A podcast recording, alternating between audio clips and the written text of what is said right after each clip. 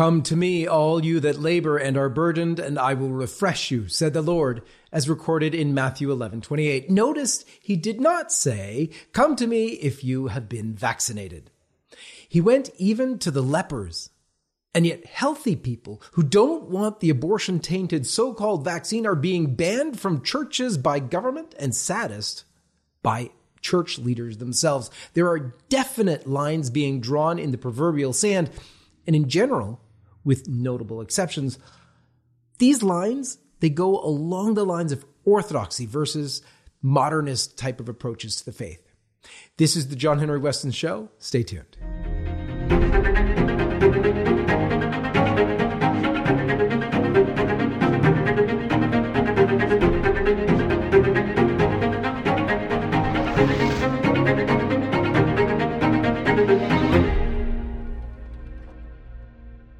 Let's begin as we always do with the sign of the cross.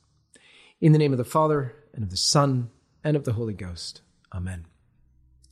Last week, news spread across the world about a tiny Canadian Catholic diocese in eastern Canada. Archbishop Valerie Villeneuve of Moncton, New Brunswick, decreed that anyone over the age of 12 who attends a religious gathering in a church in his archdiocese must be doubly vaccinated. So, in a letter to Catholics uh, in Moncton, the Archdiocese, Villeneuve wrote, beginning, and I, this is a quote from the letter, beginning Wednesday, September 22nd, at any gathering inside our churches, rectories, or community centers under our supervision, those present must be doubly vaccinated, end quote. The Archbishop stipulated that such gatherings include religious celebrations, Sunday and weekly masses, prayer meetings, baptisms, weddings, and funerals con- confirmations and social gatherings, bingos and card games. So, Villeneuve uh, he qualified that children under 12 are not required to take the, the jab in order to participate because he said they cannot currently be vaccinated, end quote.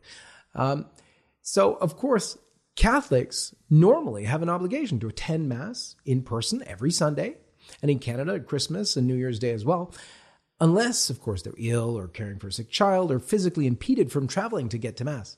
But not fulfilling that Sunday obligation is considered a serious sin, and participating at Mass is considered central to the spiritual life of the faithful Catholic. Even Catholics who have incurred excommunication and thus can't receive the sacraments are still encouraged to take part in Sunday worship. That means all the pro abortion politicians and others living in serious sin.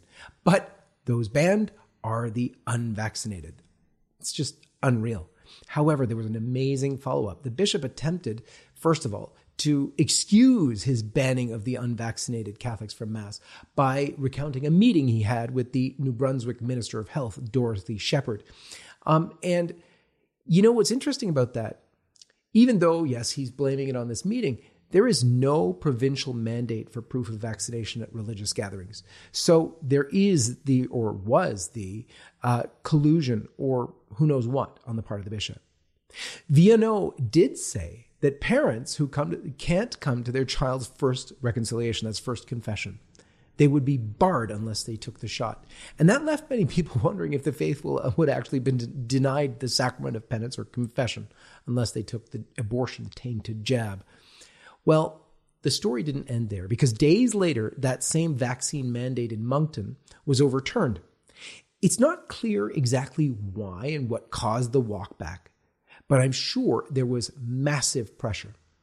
On September 24th, Archbishop Villeneuve updated those guidelines that just went into effect two days before, and the ban was partially rescinded. The new measures which were, by the way, agreed on by all four bishops of the province, now state that, quote, no proof of vaccination will be required, end quote, for attendance at most church services, including masses and baptisms.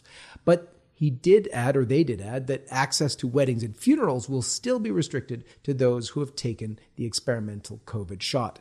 Now, according to the Moncton Diocese, the change came about as a result of new directives from the Minister of Health. However, those uh, guidelines also include the fact that children's catechesis must be uh, done by those who are fully jabbed. And according to the statement, as well as any adults who wish to attend the classes, they too must be fully vaccinated. So, you know, okay, look, I'm going to say it with such mandates, I would never allow my children to attend catechesis there anyway. So, whatever. But if I had to guess at the real cause of what happened in this reversal, I'd say that the Bishop of St. John's, New Brunswick, who said from the outset that he would not be banning non vaccinated Catholics from Mass, is actually what caused the turnaround. But that was only the latest manifestation of this insanity. And you know what's interesting? It does seem to line up along the lines of Orthodox versus modernist Catholicism, at least for the most part. So back in May, the ultra modernist Cardinal Blase Cupich of Chicago announced that parishioners can return to Mass unmasked, but only if they provide proof of vaccination. And even before that, in March, modernist Cardinal Sean O'Malley of Boston made the reception of the COVID jab a necessary prerequisite to laity participating in certain ministries at parishes, such as serving at the altar. The Bishop of the Diocese of Paterson warned that priests who do not accept the abortion tainted COVID 19 injections could face removal from active ministry, though he shied away from actually mandating the injections. The letter from Bishop Kevin Sweeney stated, uh, that was September 14th, um, and uh, it stated that the, it actually uh, was horrible. It, it referred to the Feast of the Exaltation of the Cross and appeared to equate COVID 19 abortion tainted, mind you, injections with, and I quote, the life giving power of the Holy Cross, end quote. Absolutely sickening. Well, LifeSite's David McLoone provided a roundup of the stances of various U.S. bishops on the question, and it was very consistent that left leaning bishops were much more likely to go with the vaccine mandates, while Orthodox leaning bishops were more likely to be open to medical freedom and freedom of conscience. McLoone reported that two left leaning U.S. archbishops have refused to endorse religious exemptions for parishioners who wish to forego the abortion tainted jab. Archbishop Paul D. Etienne of Seattle and Archbishop Nelson J. Perez of Philadelphia are the two Catholic prelates to actively discourage parishioners from seeking exemptions to avoid uh, the ethically questionable COVID 19 jabs. Earlier in August, New York Cardinal Timothy Dolan and LA Archbishop Jose Gomez instructed clergy to refuse to sign exemption letters for parishioners based on the Pope's continued support for the morally permit for the moral permissibility of the jabs. But Cardinal Dolan was actually joined by Jose Gomez, the current president of the U.S. Catholic Bishops' Conference, and also by that hugely left leaning Bishop Robert McElroy of San Diego. All three cited the Pope, the Holy See, as having given its approval to the use of the morally questionable shots. Now, going one step further, John Stowe of Lexington, Kentucky, who's probably the most left leaning or unorthodox or whatever modernist bishop in the United States.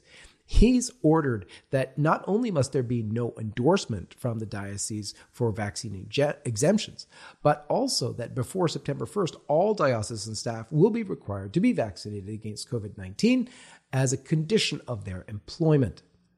And this is really unbelievable from a, a left leaning uh, Marxist type of bishop. But nonetheless, there you have it. So, in an August 17th letter, Bishop Stowe insisted that getting the jab, quote, is an urgent matter of public health and safety. And he said also that there is, quote, no religious exemption for Catholics to being vaccinated, and Pope Francis has repeatedly called this a moral obligation, end quote.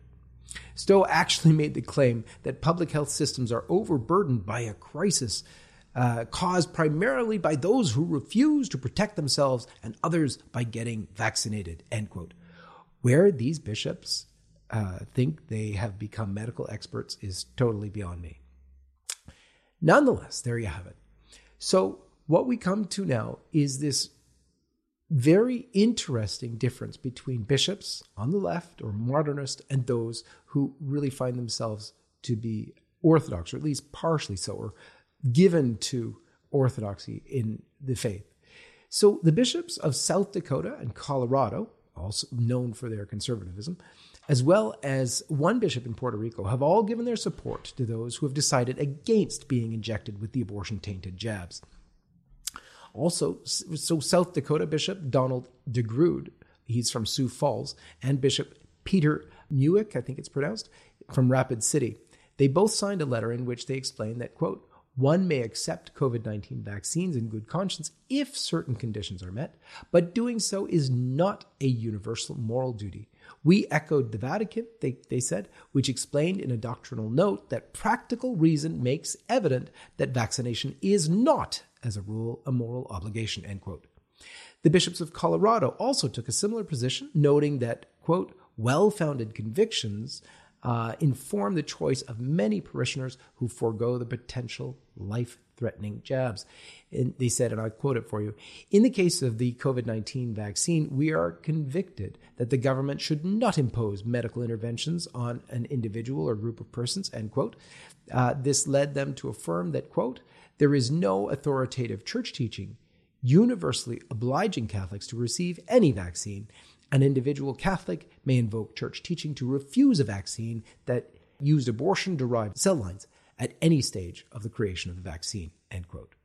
Also, the Orthodox leaning National Catholic Bioethics Center came out in support of freedom of conscience, with the center's president, Joseph Meaney, stating that, quote, we do not approve of coercive pressure tactics or vaccine mandates, particularly ones without generous medical, conscience, and religious mandates, exceptions. The NCBC, National Catholic Bioethics Center, has also produced a template letter for Catholics who object to vaccine mandates, granting individuals an easy way to explain to employers the principled religious basis on which a Catholic may determine that he or she ought to refuse certain vaccines. So, really, what stands out is the way the fight works. The, the protests of those refusing to abandon their conscience rights will win the day in the end. You know, pushing back really does make a difference. We've got to do that. You know, um, very close friend of mine uh, was threatened with removal from his job uh, for fighting the vaccines at his place of work. And you know, he was a very smart guy and he, he involved a lawyer, in fact, just a paralegal, and sent a letter uh, outlining his rights uh, to his employer and he was immediately reinstated. We've got to be able to fight back. And speaking of fighting back, I want to leave you with the words of the heroic Archbishop Carlo Maria Vigano, who addressed an anti vaccine passport protest uh, in a square in Turin, in Italy, on Sunday.